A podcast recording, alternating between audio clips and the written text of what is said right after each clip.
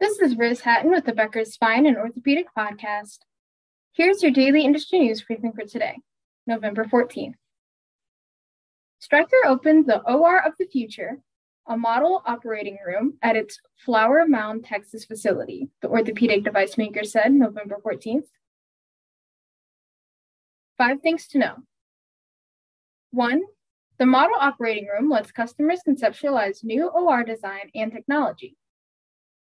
It's designed and integrated to enhance infection protection and boost cleanability. Two, the OR of the future includes integrated software and equipment such as Stryker's iSuite and advanced digital healthcare portfolios. Three, pre-built ceilings and walls aim to save time and cost during construction. The OR has future-proof design, design elements, including modular wall panels for adding new technologies. Four, the OP has enhanced sterility with materials and methods including laminar flow and the elimination of Velcro, designed to support infection prevention.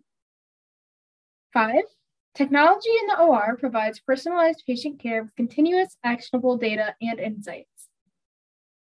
If you would like the latest spine and healthcare industry news delivered to your inbox every afternoon, subscribe to the Becker Spine Review e-newsletter through our website at www.beckerspine.com.